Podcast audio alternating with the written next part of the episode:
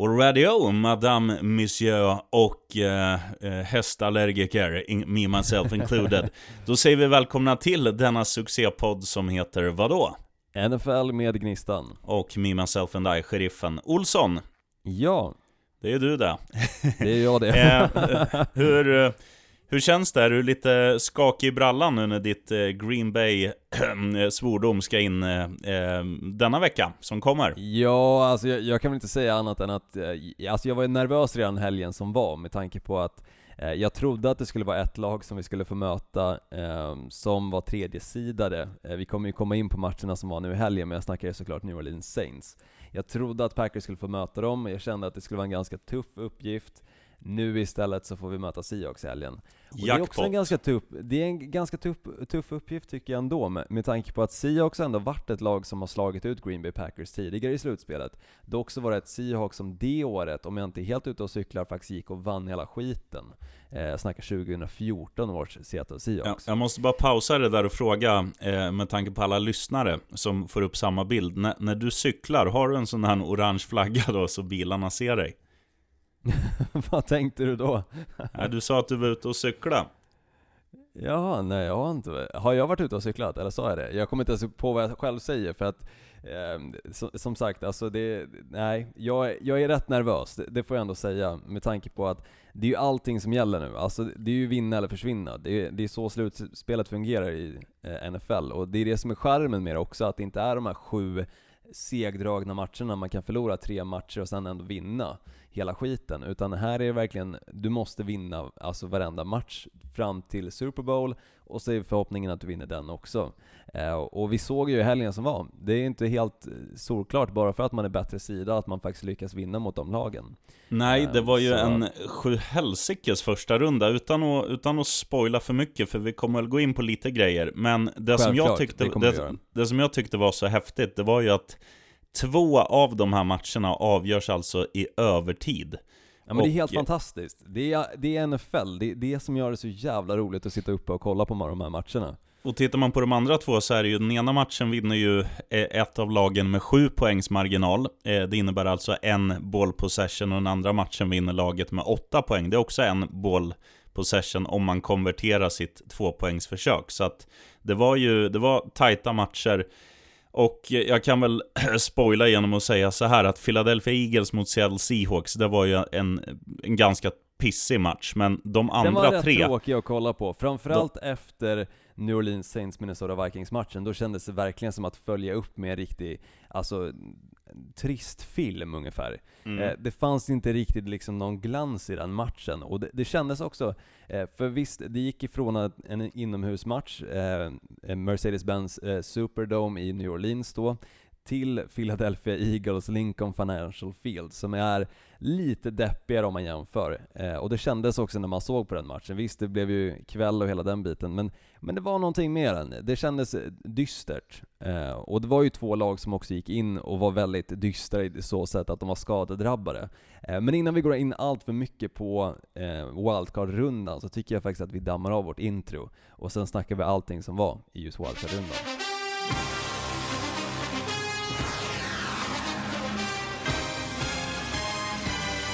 They're gonna feel that vibe. I promise y'all, they're gonna feel it. We're good. Thanks for having the way. Uh, we good. No, we good. Fuck. Oh, he's thrown out of bounds over on the far side, and there's a couple of penalty flags. This is totally out of control. Så, då var vi tillbaka i studiovärmen. Det jag skulle komma till bara att eh, tre av de här fyra matcherna var ju högkvalitativa, spektakulära, underbara, tajta. Och det är det som är anledningen att eh, man hostar upp de där dryga 500 kronorna som Viaplay kostar en eh, månad ut, månad in. Eh, totally worth it när det är sån där eh, kvalitet. Men var tycker du vi ska börja, Dr. Olsson? Men vi kan ju börja där hela wildcard-rundan börjar egentligen. Buffalo Bills mot Houston Texans, en match som vi båda trodde skulle vara på förhand. Såklart en spännande match, men vi trodde ändå att det var ett av lagen som eh, skulle dra ifrån och ha en större chans att vinna än vad det andra hade. Eh, och det, det, såg ju så ut. Eh, när matchen väl inleddes så var det just Buffalo Bills som tog hela kontrollen av matchen och ledde bollen ner till en touchdown som såg tämligen enkelt ut, en passning från John Brown till ingen mindre än Josh Allen, deras quarterback. En reverse på Philadelphia, eh, eller Philly Special som den heter, eh, som blev känd Super Bowl 52 där Philadelphia Eagles vann. Ehm, så det var ett snyggt spel och det var roligt också att se det från Buffalo Bills som vi ändå har snackat lite om under säsongen, att de är bra, men just anfallet är kanske inte deras starkaste sida, utan det är mer försvaret som, som vi faktiskt har tittat närmst på och sett den stora styrkan i det här Buffalo Bills. Eh, så det var extremt kul att faktiskt anfallet klev ut först och gjorde det de skulle. Eh, och de klev ju upp i en 16 poängsledning. 16-0 stod det eh, ett bra tag in i matchen. Till och med fram till hälften av tredje halvlek så stod det 13-0, eller 16-0 till Buffalo Bills. Så då trodde man ju att matchen var över. Kvarten, kvarten, kvarten. Men eh, jo, det, kvarten. det jag vill trycka in här det är att eh, Buffalo Bills är ju sylvassa inledningsvis. Alltså första halvlek äger de. Eh, Houston Texans har ingenting. Har de Eh, är osäker om de ens har 100 offensiva yards i hela första halvlek. Jag tror inte det. Sen, eh, sen blir ju Buffalo, till skillnad från det här spelet som du snackade om när John Brown passar Josh Allen, eh, så blir ju deras andra halvlek en liksom vad ska man säga, de, de blir lättlästa. De gör exakt samma grej varje gång. Det är Josh Allen som, som egentligen är en springande QB väldigt mycket. Han står i shotgun-position. Det innebär att han inte har någon running back som man kan lämna över den på, utan han står, han ställer sig liksom någon extra meter bakom han som snappar bak bollen. Eh, och det gör ju då att Houston Texans läser ju att okej, okay, nu kommer han passa.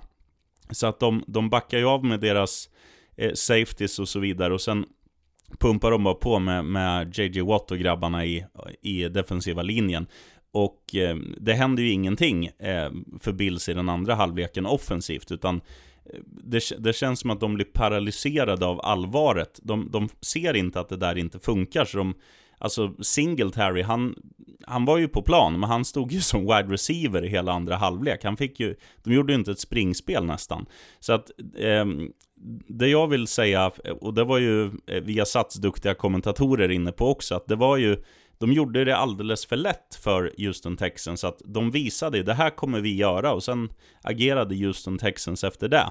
Eh, när matchen sen går till övertid, då händer ju precis samma grej. Även om de, de får med sig lite grejer eh, i början där och man känner att även om eh, Houston tog slantsinglingen så kände man när Buffalo fick bollen första gången att nu jävlar, nu kör de, nu vinner de.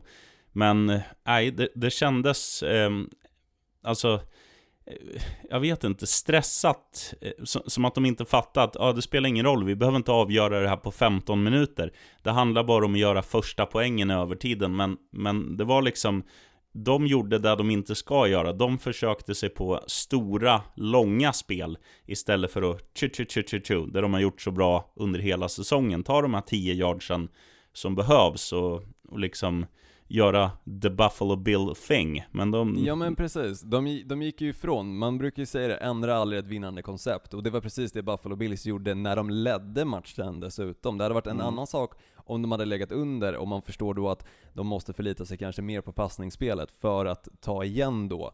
Ta så många yards som möjligt för att eh, ta sig ner på planen och göra en eventuell touchdown. Men istället så vände de på det och började göra det fastän de hade ledningen Ehm, då man istället borde egentligen bara springa ut klockan, försöka time management. Och här tycker jag att man såg ju verkligen på Buffalo Bills headcoach att han inte var van i den här situationen och fattade helt och hållet fel beslut. Sen tycker jag det var märkligt att efter matchen att han skyller lite på Josh Allen och säger att Josh Allen tog vatten över huvudet, för det var inte Josh Allen som valde de plays som faktiskt var på planen. Eh, utan det är ju såklart headcoachen som väljer. Ja, headcoachen eller offensiva koordinatorn är det väl som har, eh, vad säger man, diktatur när det kommer till vilka spel som ska göras. Men eh, ja, du, du snackade om det här med time management, eh, och mm. för, de, för de som inte förstår så är det ju så att om du springer med bollen och blir nedtacklad, då fortsätter ju klockan att rulla så länge du inte springer ut över sidlinjen. Om du kastar bollen och den, den fångas av en snubbe, då fortsätter ju klockan att ticka men om, om du misslyckas med din passning så, så stannas ju klockan tills du sätter igång bollen igen. Så att eh, det du är inne på hade ju varit det absolut smartaste. Och sen får man ju ta den aspekten också att det är ju större risk att en QB som inte är den bästa passaren, Josh Allen, kastar interceptions kontra om du, du springer med den själv eller ger den till Singletary eller någon som, som liksom håller hårt i bollen. Att man minimerar misstag och risken för turnovers eh, och sånt också. Så att eh, alla möjliga fel i eh, andra halvlek från Buffalo Bills, including overtime. Annars, annars var de... Annars hade ja, de, de ju, vunnit. De var ju sylvassa i första halvlek och jag trodde att det skulle vara en enkel match. Jag tror inte att de skulle spotta upp mycket poäng under andra halvlek, för då trodde jag verkligen att de skulle köra på time management och eh, försöka bara ta så mycket tid av klockan som möjligt med sitt springspel, för det fungerar så bra i första halvlek som sagt, eh, med både Singletary och Frank Gore. Hade de bara fortsatt med de två så hade de vunnit den här matchen, och det tror jag att mm. de ser nu i efterhand. Eh, och känner såklart en väldigt stor besvikelse över att ingen faktiskt kom och försökte övertyga någon av dem. För fan, gå tillbaka till springspelet, det är där ni plockar poängen, det är där ni plockar hem den här matchen.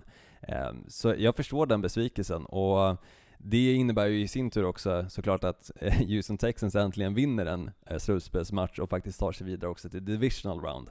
Eh, så vi får ju se dem nu ytterligare den här helgen mot Kansas City Chiefs, så det är en otroligt spännande match. Men innan vi går in på divisional round så ska vi såklart prata klart om wildcard-rundan. Eh, och den matchen som spelades efter Buffalo Bills mot Houston Texans var ju Tennessee Titans mot New England Patriots, regerande Super Bowl-mästarna som för första gången på 10 år missar en bye week i slutspelet och alltså får spela wildcard-rundan. Och vad händer, sheriffen? Ja, vad händer? Eh, alltså, Tennessee är ju bra på de är bra på en, eller ja, de, de är bra på fler grejer. Men framförallt så har de ju Derek noshörningen Henry, som springer som en, ja, som hans eh, hår är flätat. Han springer som en noshörning. Och eh, när, när Tannehill valde att passa bollen så gjorde han det bra. Han minimerade verkligen misstagen, spelade inte svårt för fem öre, utan han hittade öppna wide receivers. Och när han inte gjorde det så gav han det till Derek Henry. Och han var ju alltså en jävla ångvält. Patriots försvar hade inte en chans. Han, eh, alltså i vanliga fall så brukar ju, om man säger så här, i, i en match där du är så här laddad, då brukar en liksom urkraft, en defensiv urkraft kunna sätta stopp för en offensiv springande spelare. Men det gick inte, alltså han tog, han tog 10 yards eller mer, kändes det som, varenda gång han fick bollen. Han bara plöjde. Och sen eh, och sen hade ju Tom Brady inte sin bästa dag på jobbet och um, Nej, sen får man ju säga det att när väl, när väl New England Patriots försökte med eh, det Titans lyckades så bra med springspel så var ju Sony, Sony Michel, han var ju som en bomullstuss jämfört med Derek Henry. Ja, absolut. Och sen, sen hade de ju såklart Patriots, New England Patriots, alltså eh, ganska bra första första kvart och andra kvarten såg också lovande ut. Och när de då klev in i andra halvlek så stod det ju faktiskt 14-13 till Tennessee Titans. Så Patriots var ju med i matchen. Och det var ju en possession hela vägen fram till slutet på fjärde kvarten också. Alltså vi snackar slutminuten. Mm. Eh, klockan hade tagit sig under en minut kvar. Eh, New England Patriots fick tillbaka bollen en bra punt ifrån Tennessee Titans del som sparkar ner den till, jag tror det var enjardslinjen. Mm. Eh, och där står det Tom Brady, ska försöka sig på en passning som han har säkert gjort miljoner gånger under hans karriär. Han är väl 42-43 år gammal just nu. Minst. Så, så det här är ju en passning som borde sitta. Eh, och ungefär som när, när, du pratade där om cykling. Eh, det sitter bara i ryggraden liksom. Eh, men den här passningen gick fel och istället landar i händerna på en tidigare New England Patriots-spelare, Logan Ryan, som springer in det för en touchdown och därav resultatet 2013. Eh, men jag tycker ändå det är ganska förbluffande att inget av lagen lyckas göra egentligen en enda poäng under hela andra halvlek.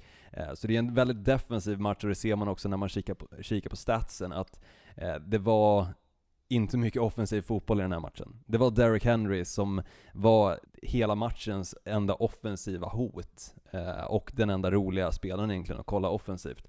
Eh, mm. Så ungefär som söndagsmatcherna så var det först en eh, match där det var väldigt blandat, både offensivt och defensivt, till då en match där nästan helt och hållet var defensivt. Eh, precis som då söndagsmatcherna, både Vikings Saints som var en lite mer blandad match och sen Seattle Seahawks mot Philadelphia Eagles, lite mer defensiv. Ja, mycket mer. Det var en jävla pissmatch. Men vi tar Saints mot Vikings då, en match som ja, också den här, gick till övertid. Här var ju nästan alla säkra på att Saints skulle vinna tämligen enkelt. Jag tror linan låg på 7,5 i minushandikapp på New Orleans Saints. Alltså 7,5 plus handikapp för Minnesota Vikings. Och det var ju en lina som inte många satte, om man då spelar på Saints. Eh, det vill säga ingen, med tanke på att Minnesota Vikings vann den här matchen 26-20. Och det kunde jag inte se framför mig att det skulle ske. Nej, det var en bärs alla som undrar. Eh, nej, eh, jag skulle vilja säga så här också att Eh, det, som är, det som är så häftigt med Minnesota Vikings i den här matchen, det är att eh, Kirk Cousins, som är Ja, jag vet inte vad man ska säga. Jag, jag, tycker att han, han har ett oförtjänt bra rykte. Jag tycker inte han är eh, speciellt vass, men han är ju eh, han är ju nyckeln i den här matchen, för han minimerar ju, precis som jag sa med Tannehill, han minimerar ju verkligen sina misstag. Han ger bollen till, vad heter han, Dalvin Cook, när, när han inte vill passa. Och det känns som att varje gång han väljer att passa den själv så gör han det liksom han avväger det väldigt bra. Han, han slänger ju inte bort, vad jag kan minnas, någon boll i hela matchen eh, här. Nej, ehm. det är ingen interception från, eh, vad heter det, Kirk Cousins sida. Däremot Ryan Tannehill, han hade ju en interception i matchen mot Patriots, men som sagt det var en betydligt mycket mer defensiv match.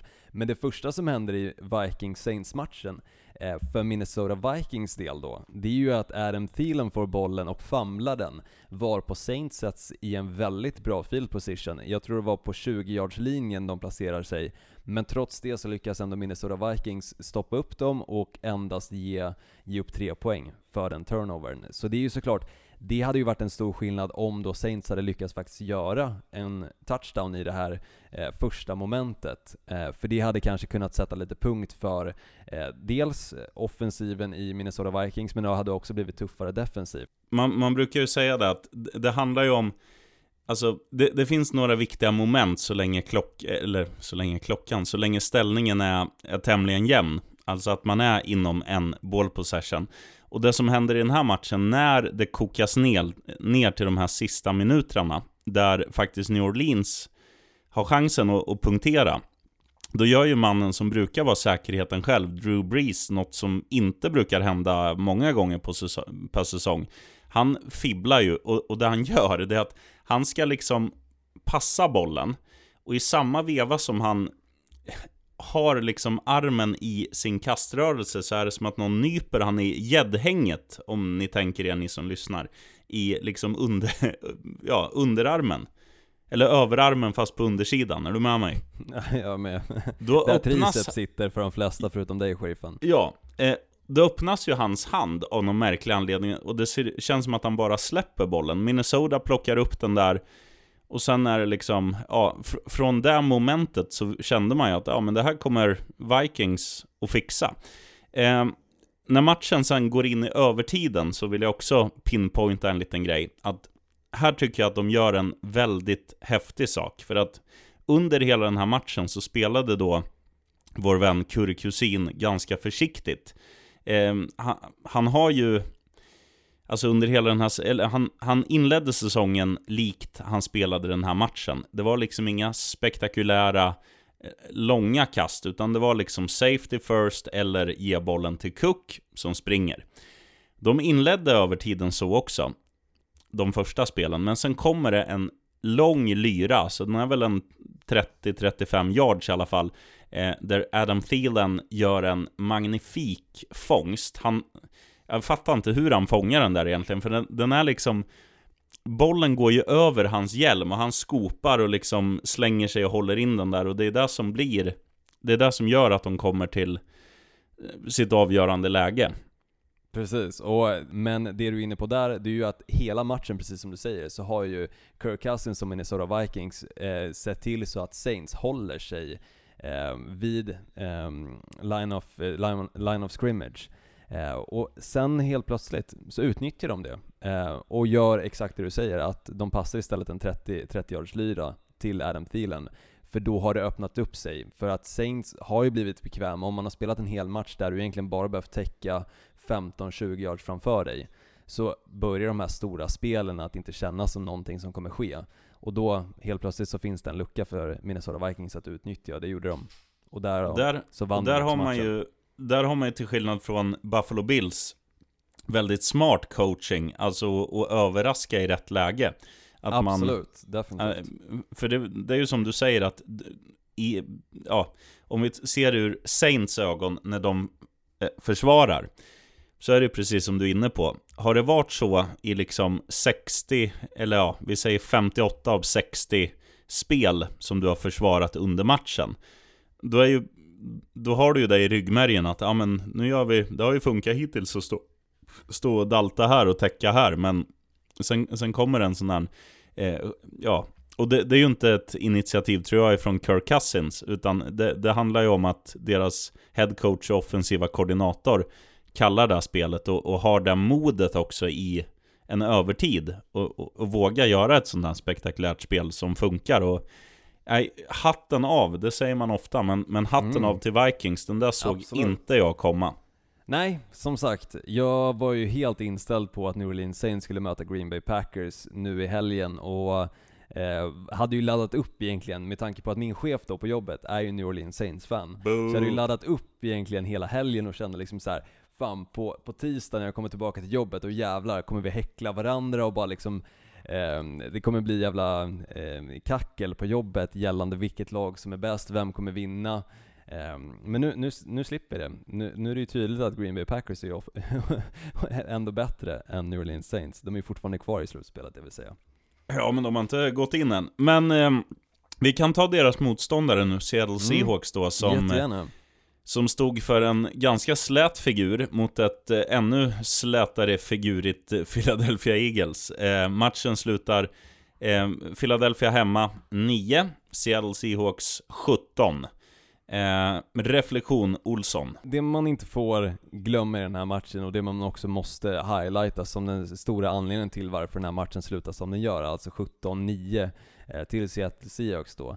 Det är ju av anledningen att Carson Wentz skadar sig tidigt i den här matchen och det stoppar ju upp hela Philadelphia Eagles anfall.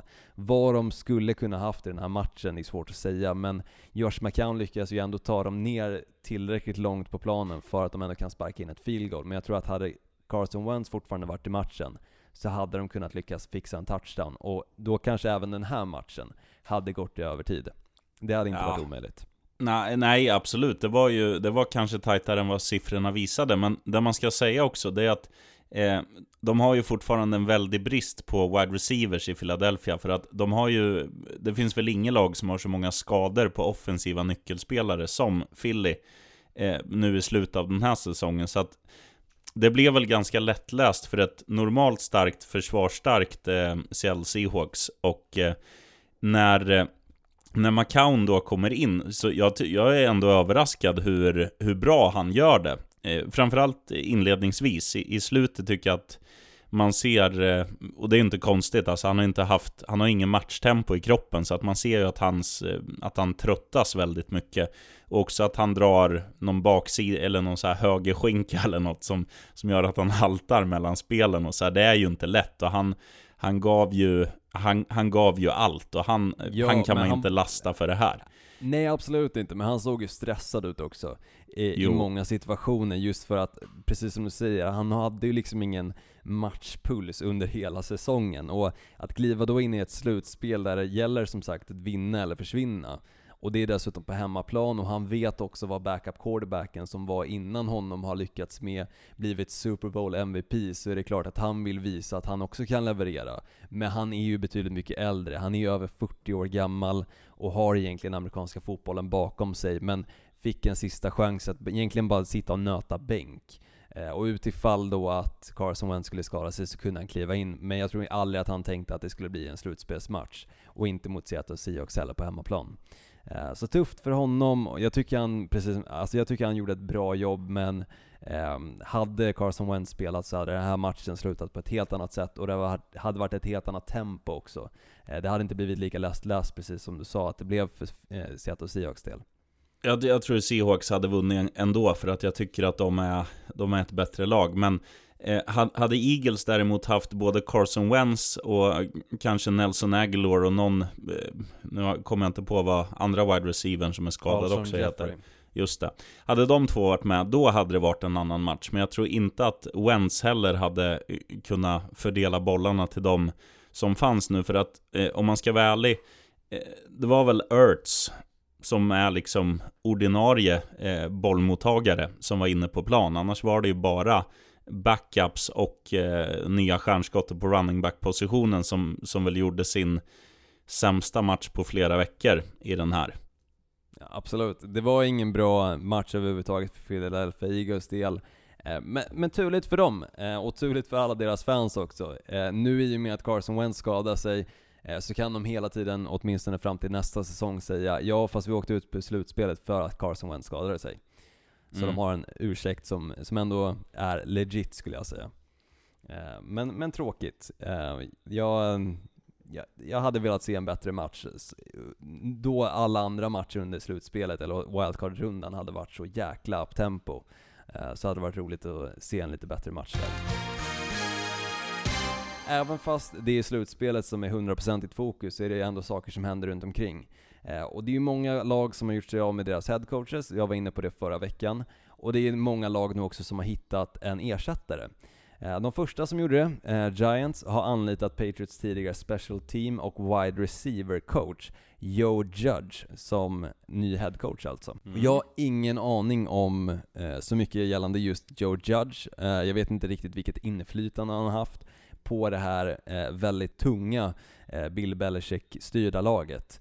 Nej men det är det som är grejen att eh, eh, går du liksom i samma fotspår som en så duktig tränare så snappar du ju upp grejer och eh, det ska man ju säga att det är ju eh, en av, ja, kanske till och med den bästa coachen någonsin i ligan, Bill Belichick. Så att om inte han har liksom haft eh, hörapparaten uppskruvad för att lära sig ett och annat, då har han ju gjort ett tjänstefel. Och jag tror att det är liksom, det är det Giants hoppas på, att han ska komma in och, och liksom, inte att de ska bli nya Patriots, men liksom att att det finns Kanske lite tips. Kanske blir nya Titans åtminstone, för där har vi en tidigare spelare i New England Patriots som deras head coach, som alltså vann mot New England Patriots. Också ja. intressant.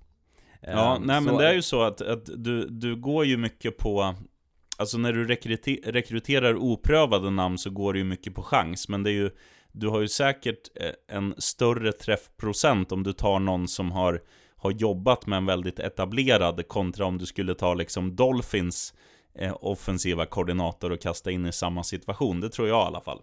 Absolut, men så är det ju. Och tittar man på eh, New England Patriots Special Team så har de ju alltid spelat bra fotboll också. Eh, och det är alltså då han som har eh, varit coach för Special Team och Wide Receiver som sagt, eller Special Teams Coordinator har han varit. Ehm, så väldigt intressant att se vad Joe Judge egentligen kan göra med det här New York Giants som jag tycker har någonting att bygga på. De har Saquon Barkley, Daniel Jones och eh, Darius Slayton också. Och nästa sak som har hänt då är att Panthers har valt sin nya headcoach i Matt Rule. Um, så som sagt, ena coachen heter Joe Judge och den andra heter Matt Rule. Uh, tidigare headcoach i Baylor, uh, alltså college-nivå. College, yes. För det är nämligen så att den forna Green Bay Packers headcoachen Mike McCarthy har ju nu blivit uh, Dallas Cowboys nya headcoach. Eh, och som sagt, han var med i Green Bay Packers när de vann Super Bowl. Från 2006 var han headcoach fram till 2018. Eh, så han har ju varit med under hela Aaron Rodgers-eran tills då han fick sparken förra året. Eh, eller för, förra året blir det då, i december. Efter deras ganska bedrövliga säsong som de hade. Eh, men som sagt, ny headcoach i Dallas Cowboys och jag hoppas att i Dallas, att han ska börja utnyttja springspelet på ett sätt som han inte gjorde de sista åren i Green Bay. För nu med Sik i spetsen, i det här anfallet, så behöver de kunna eh, ha en headcoach som faktiskt kan utnyttja det springspelet, eh, som ändå Dallas Cowboys bygger på. Eh, men otroligt kul att Mike McCarthy ändå får chansen igen. Eh, han har ju gjort underverk i Green Bay, och är en av fyra headcoaches med ett vinnande record också, eh, som sträcker sig över 600-strecket. Eh, ehm, så ingen dålig headcoach även fast han hade två dåliga säsonger i slutet i Green Bay. Ja, och det är ju inte bara hans fel. Green Bay hade ju ett dåligt lag. De hade ett dåligt lag, absolut. Och Aaron Rodgers var skadad också en, en hel del, så de hade inte samma eh, personella att tillgå. Så det var ett helt annat lag att, eh, för honom att utgå ifrån när han väl satte sig och skissade på spelplanen för matcherna. Och alla ni som sitter och svär och säger Eddie Lacy hade ni ju som sprang, ja jag är med på den. Men nu, nu Olsson går vi vidare från Green Bay. Bra Dallas, det kan bli bra det där. Eddie Lacy, Old News sheriffen. Han spelade som senast i NFL 2015 när det var för Seattle Seahawks. Jo men han sprang i alla gamla. fall. Han sprang, och sen käkade han, och sen försvann han. som fan. Ja, next. Ja. Ja, den sista grejen är egentligen bara att det enda laget som än så länge inte har hittat en ny headcoach, det är Cleveland Browns. Eh, och väldigt intressant att se vad som händer hos dem. För det är otroligt många potentiella eh, headcoacher som kommer komma dit eh, och redan har varit här på intervjuer. Jag skickade bland annat en bild till dig, Robert Sala, Eh, defensiv koordinator i San Francisco 49ers som har gjort underverk den här säsongen, har varit på intervju eh, eh för headcoaching-jobbet då i Cleveland Browns. Eh, och han tror jag hade passat in där väldigt bra med tanke på det han gjorde med det här eh, San Francisco 49ers försvaret, lyckas han göra samma sak med Cleveland Browns och bara förbättra anfallet, eller att åtminstone få dem att spela på den nivån de bör, eh, så kommer det här bli eh, kanske det laget som alla tippade att de skulle bli i år, nästa år. Mm. Nej, det hade varit en, en jävligt smart eh, eh påkritning från, från båda parter tror jag. Dels, Absolut. dels så tror jag att sådana där grabbar som har varit i Alltså lag som har haft det tungt och sen, eh, vad heter det, liksom vänts nästa säsong. Att man, vad säger man, they turned around the season. Ja, du fattar vad jag menar. Mm. Och ni som lyssnar också. Jag tror att det kan vara en typ av, ja men nästan som en drog, att man kan gå igång på det och liksom Ungefär som, eh, det är väldigt vanligt bland tjejer att de gillar att dejta gangsters för de tänker att jag ska, jag ska omvända honom, jag ska göra honom till en fin kille. En helylle eh, kille, fr från ja. gaddningar på halsen och allting så ska han sitta där i en polotröja till slut. Ja, och eh, det är lite samma här, att jag, jag tror ju att eh, den fula ankungen Cleveland skulle passa honom bra, för att det, det blir ju en liknande uppgift, för att säga vad man vill, men San Francisco 49ers var ju pissdåliga förra året. Eh, I år har de varit en, en fröjd att se. Och det hade ju varit, eh, ja men det hade varit a match made in heaven eh, om han, Salah, skulle komma dit. Men då, sheriffen, för att kliva in på det eh, som kommer nu i helgen, Divisional Round. Ja. Eh, Fyra matcher. Och vi, vi tar dem i, eh, i tidsordning precis som sist. Den första är då San Francisco 49ers hemma mot Minnesota Vikings. Vad tror Olsson? Eh, du får 30 sekunder på dig från och med nu. och jag skrattar fem av dem. Eh, nej men jag tror så här att det här kommer bli en defensiv match, även fast Eh, San Francisco 49ers har haft väldigt många offensiva matcher, men jag tycker att det man såg från Minnesota Vikings försvar i matchen mot New Orleans Saints, att de kunde stänga ner anfallsspelare som Michael Thomas, Alvin Kamara med flera, eh, visar ändå vilken, eh, vilket försvar de ändå sitter på. Så jag tror att det kommer vara nyckeln i den här matchen, vilket försvar som ligger på topp. Eh, där tycker jag dock att San Francisco 49ers under säsongen har sett vassare ut, eh, och de har haft mindre dalar än vad Minnesota Vikings också. Eh, så jag tror att San Francisco 49ers har störst chans att vinna den här matchen, men den kommer bli otroligt spännande att se. Mm. Eh, håller med dig, jag tror inte att det kommer bli någon eh, poängfest så. Jag tror ändå att eh, det kommer nog spottas in lite poäng, för det finns så pass skickliga offensiva spelare i båda lagen. Eh, jag tror att eh, San Francisco, det jag har sett av dem under året, är att de de är jävligt modiga. Och så länge de fortsätter på inslagen väg, att de vågar gå liksom när de är på mittjardslinjen och de går på fjärde och ett eh, och sådana där grejer. Jag tror att om, om de vågar så tror jag att de vinner den här matchen och jag tror att de vinner tämligen enkelt. Men eh, Minnesota Vikings chockade mig gångna helgen och eh, deras försvar såg jättebra ut. Kirk Cousins såg inte jättebra ut, men han såg jättesmart ut. Och kan han göra det igen och över, överglänsa eh, Jimmy G, i alla fall hjärnkapacitet och inte kastarm, så, så kan det absolut gå vägen. Men mitt utgångstips Eh, San Francisco 27, Minnesota Vikings 14. Mm, och en sak som jag ändå måste säga med just San Francisco 49ers, det de har gjort väldigt bra under säsongen, till exempel mot Green Bay Packers när de mötte dem, Boo. det var att sätta så pass mycket press på Aaron Rodgers att han inte hade knappt en sekund i fickan, vilket ledde till att han antingen var tvungen att ge bollen till sin running back Aaron Jones som försökte springa med den, eller försöka passa en snabb dumppassning eh, till en av sina wide receivers. Eh, och det lyckades han inte med, för det var så pass tight och blev dessutom säkrad x antal gånger av Nick Bosa med flera i det här San Francisco 49ers försvaret. Eh, så San Francisco 49ers lyckas som sätta den pressen på en spelare som Kirk Cousins, så kommer inte han hinna tänka smart, och då kommer de vinna riktigt enkelt skulle jag säga. Ja men då är vi överens där. Eh, vi får se om vi är överens om, om nästa fight också. Det är alltså Baltimore Ravens mot Tennessee Titans. Mm, det här är en intressant match, för grejen är så här. det som har varit nyckeln i Baltimore Ravens, det har ju varit deras springspel med Mark Ingram och Lamar Jackson. Men det finns ett litet frågetecken när det kommer till just Mark Ingram. Eventuellt så kan det vara så att han inte spelar den här matchen. Jag tror såklart att han kommer försöka göra sitt yttersta för att göra det. Eh, för han vill verkligen eh, såklart bidra till en eventuell seger. Ehm, men det finns ändå en chans att Mark Ingram kanske inte spelar. Eh, och det tror jag kan påverka Baltimore Ravens anfallsstrategi som de ändå har lett ligan igenom hela säsongen med.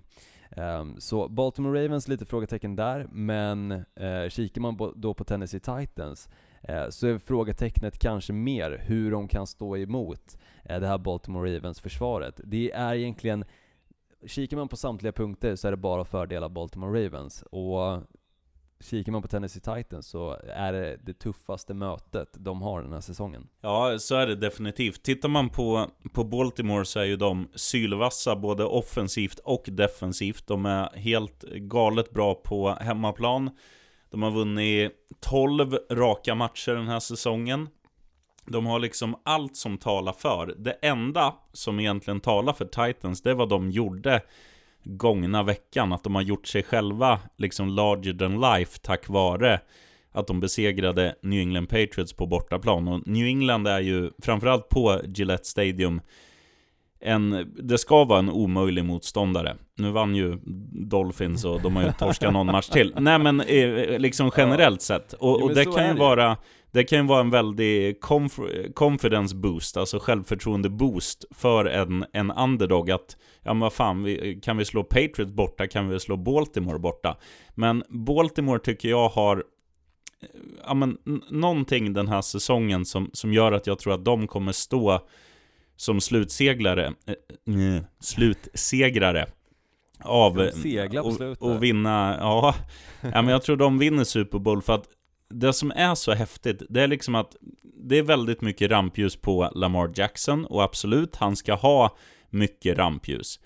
Men tittar man på hur de har gjort alla sina 531 poäng under den här säsongen, som är sjukt mycket bättre än övriga lag. Jag tror det är Kansas City Chiefs som är tvåa i den statistiken och de har gjort typ 80 poäng mindre. Eh, tittar man på vad de har gjort, det är väldigt, det är väldigt bra alltså offensiva försvarsspelare också. Att de kan liksom avgöra matcher. Det, det är en pick six här, det är en tackling där, det är en fumble recovery där.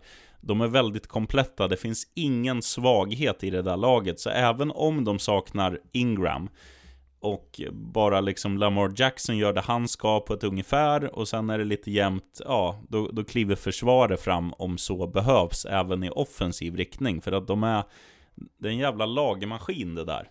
Det är ju det, men jag tycker också det kommer bli intressant faktiskt att se det här Baltimore Ravens, för nu är det så att de flesta av de eh, bästa spelarna i Baltimore Ravens har inte spelat på 21 dagar. Väldigt intressant att se hur de här 21 dagarna har påverkat deras hunger och eh, driv också. Om, om, de, om de har liksom behållit den här liksom tävlingsinstinkten som de har byggt upp under hela säsongen och sina som sagt 12 raka vinster eller om de kommer komma tillbaka och landa någonstans där de faktiskt förlorar eh, två av, fyra, av de fyra första matcherna. Eh, det är någonting som både kan tala positivt för Baltimore Ravens del, men också tala negativt. För det är ändå så att du vill ju eh, bibehålla rytmen, framförallt när det är ett vinnande lag och Ehm, att som sagt inte ha spelat på 21 dagar är ändå ganska lång tid. Ja, visst, visst är det så, men eh, man kan ju ta Byweek som exempel. Det finns ju statistik som visar att du, är, du har en väldigt hög segerprocent när du kommer tillbaka från en Byweek, alltså att du har vilat i en vecka. Då snackar vi 14 dagars eh, vila då, om man, om man spelar söndagar. Eh, och det, det, är ju också för att då kan du verkligen fokusera på ditt motstånd, eh, dina motståndare hur länge som helst. Ehm, du kan läka skador, du kan träna på lite aviga trickplays och så här, så att eh, det finns nog både för och nackdelar med att ha vila länge och inte vara liksom inne i liksom matchpuls. Men jag tror att det kommer gå ganska fort också tills man är 100% på tå. Kanske att man är lite ringrostiga första kvarten, men sen, sen tror jag lagmaskinen Ravens vaknar och, och vinner eh, ganska lätt. Vad tror du matchen slutar då, sheriffen? Oh, eh, Henry gör ju i alla fall två touchdowns för Tennessee. Där har vi 14, de sparkar in en, de landar på 17. Vi säger dubbelt upp, 34-17. Wow. Du då? Du då? Jag tror att den kommer att vara tajtare än så. Jag tror att det kommer finnas, och jag vet inte varför jag, eh, precis som du säger det här med bioweeks, men, men jag är en sån som, när jag ser ett lag som kommer tillbaka från en bioweek så ser jag svagheter hos det laget. Och oftast tycker jag att lag som har varit på en bioweek förlorar. Eller åtminstone spelar sämre än vad de gjorde innan de gick på en bioweek. Ehm, så jag säger faktiskt att Baltimore Ravens kommer ha en ganska tuff match mot Tennessee Titans, som kommer in, som vi var inne på, med ett självförtroende som heter duga. Ehm, jag tror att den här matchen kommer sluta 24-21 till Baltimore Ravens. Jag tror trots det att de vinner, men det kommer vara lite ringrostigt i början. Jag ska googla nu, win procent after bye week, och se om det, om det finns någon statistik där. Det gör det garanterat. Vi, vi pratar ändå om en av de sporter som för mest statistik av alla. Um, så det är klart att det kommer finnas den statistiken. Men, men, det är bara någonting som jag har känt på mig under, uh, under de här åren som vi ändå gaggat om NFL. Uh, eh, och sen har jag ju följt det betydligt mycket längre än så också. Uh, och känt att lag som har klivit in till exempel i en bye week med vinst i bagaget kommer ofta tillbaka och förlorar en match mot ett lag Nej, som har fortsatt den här att spela. Den här säsongen stämmer det faktiskt. Det är bara 11 av 32 lag som har vunnit efter en bye week. Eh, tittar, vi på, tittar vi på fjolårets säsong, eh, 18, det är alltså lite mer än hälften, så att ja, det går, det går väl och, det är väl lite från år till år. Då, då är det ganska jämnt skägg i och för sig. Eh, på antingen om man vinner eller förlorar. Men som sagt i år, då, då var mm. det ändå förlustkolumnen som glänste starkast. Ja, men båda tror på både San Francisco och Baltimore Ravens så här långt. Och vad säger vi om nästa match med Kansas City Chiefs mot Houston Texans? Söndagsmatchen då spelas 21.05, så vi får ju tyvärr ingen 19-match den här helgen, och tyvärr ingen måndag där vi alla är lediga heller. Den här matchen 21.05 alltså Kansas City Chiefs hemma mot Houston Texans. Kansas City Chiefs, som du var inne på, ligger ju strax efter Baltimore Ravens när det kommer till totalt antal gjorda poäng. Inledde ju året väldigt starkt och sen var det ju en svacka där på grund av Patrick Mahomes skada som han ändå eh, ådrog sig först i matchen mot Jacksonville Jaguars som satte lite stopp för den han var förra året, men sen så vred han ju eh, knäskålen ur led. Eh, men, men, som sagt, eh, Kansas City Chiefs, eh, extremt starkt lag. Eh, som i slutet på säsongen, verkligen med deras am eller försvar, har ju eh, hittat en otroligt bra rytm. Det här försvaret har ju inte sett supervast ut. Dels under förra året, men också eh, tidigt den här, under den här säsongen så såg de väldigt svajiga ut. Men nu med Therian Matthew, eh, som Ja, det är sämst uttal får jag lova att säga att det där var, men eh, med han i spetsen så har de hittat någon eh, extra eh, växel och det har verkligen visat sig i de senaste matcherna att det här försvaret är ett att räkna med. Eh, och jag tror att de, det kommer bli jävligt tufft för Houston Texans. Eh, jag tror att eh, Kansas Chiefs kommer vinna den här matchen enkelt, skulle mm. jag säga. Ja, honungsminken, eller vad Honey Badger blir på, på engelska. Han, han har varit sylvass och, och som du säger ledande i det där försvaret. Och det som är jävligt häftigt, tycker jag, med Kansas City Chiefs nu, det är att nu, nu finns det ju för ett par år sedan så snackade man ju om, om deras offensiv, att den var komplett. För de hade jättemånga duktiga wide receivers. De hade Patrick Mahomes och de hade också eh, två stycken running backs som, det spelar ingen roll vem som var inne, de var lika bra ändå. Nu har de ju fått in en, eh, en running back som är snuskigt jävla bra, men som inte bara används som running back, utan som används som, som wide receiver också. Så att eh, alla, eh, vad säger man, options då för Patrick Mahomes när han ska fördela bollarna. De är ju till skillnad från, om man tittar på Houston Texans, då, då har ju vår vän eh, Watson, han har ju bara två grabbar att passa på. Det är Kenny Stills, det är DeAndre Hopkins.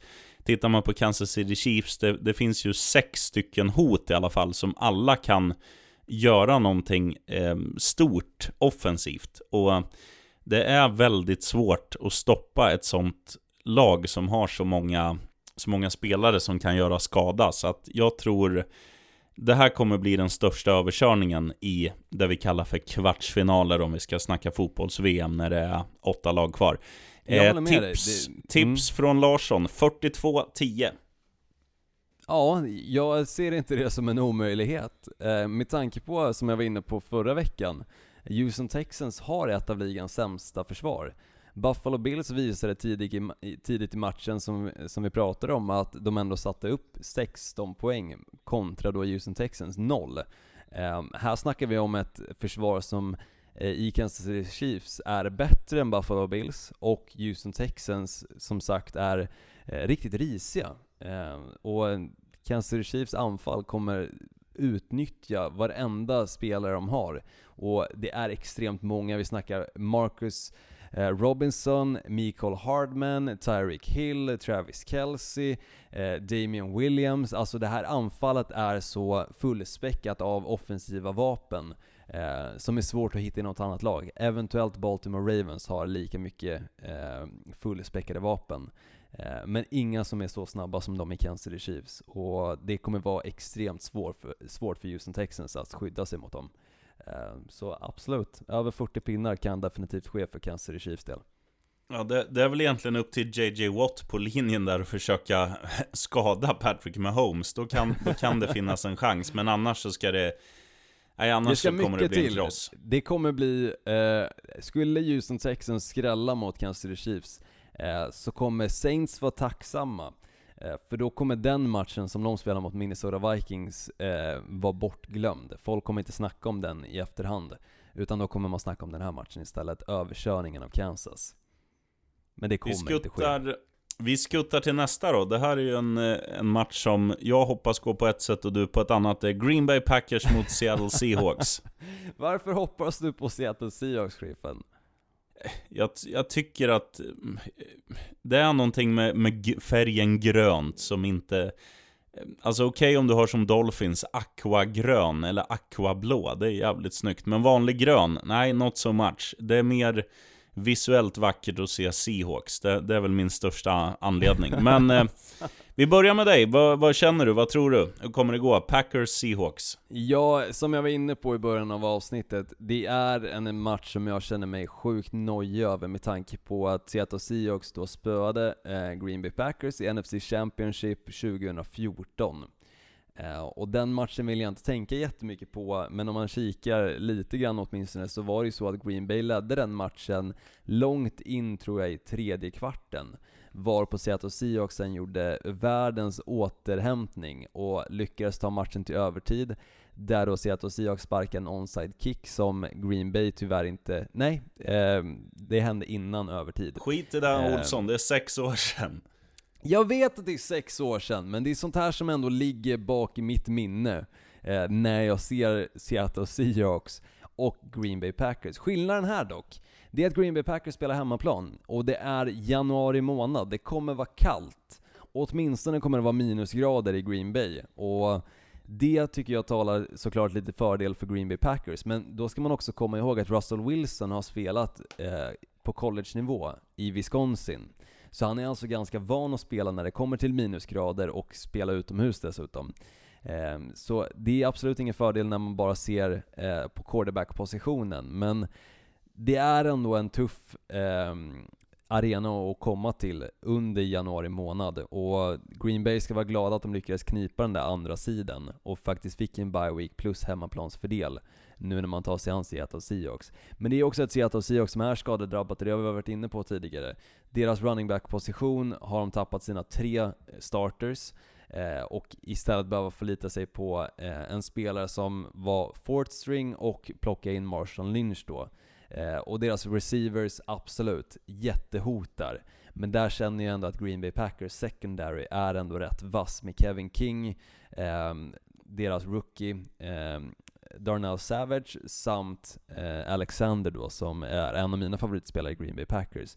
Så jag, jag tror att Green Bay Packers, trots eh, vad som hände 2014, kommer vinna den här matchen. Eh, men inte enkelt. Jag tror att det kommer vara en tight match. Eh, precis som under wildcard-veckan så tror jag det kommer skilja en possession. Ja, jag, um, jag ska bara säga så här att jag tror, believe it or not, också att Packers kommer vinna, men jag hoppas att Seahawks kommer vinna. Eh, och eh, jag ska bara säga det också att eh, du, du, nämner vädret. Jag tror inte det är någon större klimatskillnad mellan Wisconsin och Washington där Seattle kommer ifrån. Det är alltså Seattle är ju ännu nordligare. Eh, det är väl mer regnklimat där kanske än snö, men det, de är ju vana med med frost i labbarna liksom, med kyla i händerna. Så att det, det, tror jag inte kommer påverka någonting. Däremot är det ju så att eh, på en arena som Lambo Field som sväljer väldigt mycket folk, du kan ju skapa det Seattle under åren har skapat på sin hemmaplan, alltså det man kallar för 12th, 12th eh, man. Att man överröstar, att man skriker så mycket så att QB'n knappt hör eh, vilka order han får i sitt öra från offensiva koordinatorn. Han kan inte säga den här 180 hut till han som ska passa bollen till honom, utan han får göra fotsignaler. Och lite sådana grejer som kan, som kan störa eh, den normala rytmen.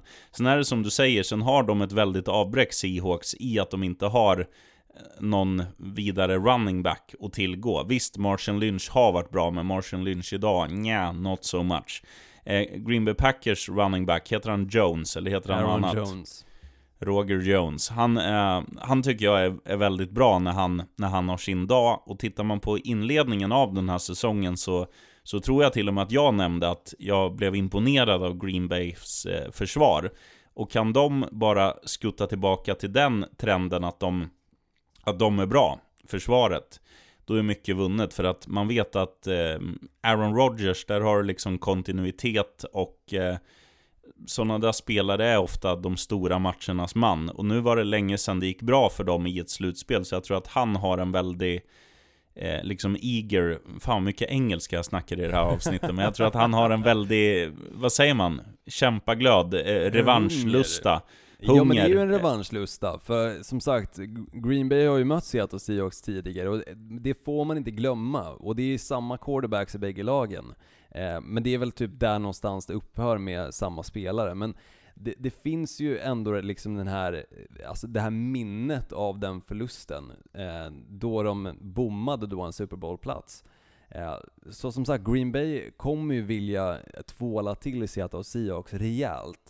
Um, och jag kikade faktiskt precis, i Green Bay kommer det vara cirka minus 2-3 grader på söndag, medan i Seattle är det plus 6. Um, ehm, så det skiljer som mest 9 grader uh, däremellan. Det är ingenting. Men um, tips från mig, nu kommer du bli lycklig. Jag tror Green Bay vinner med 13-10.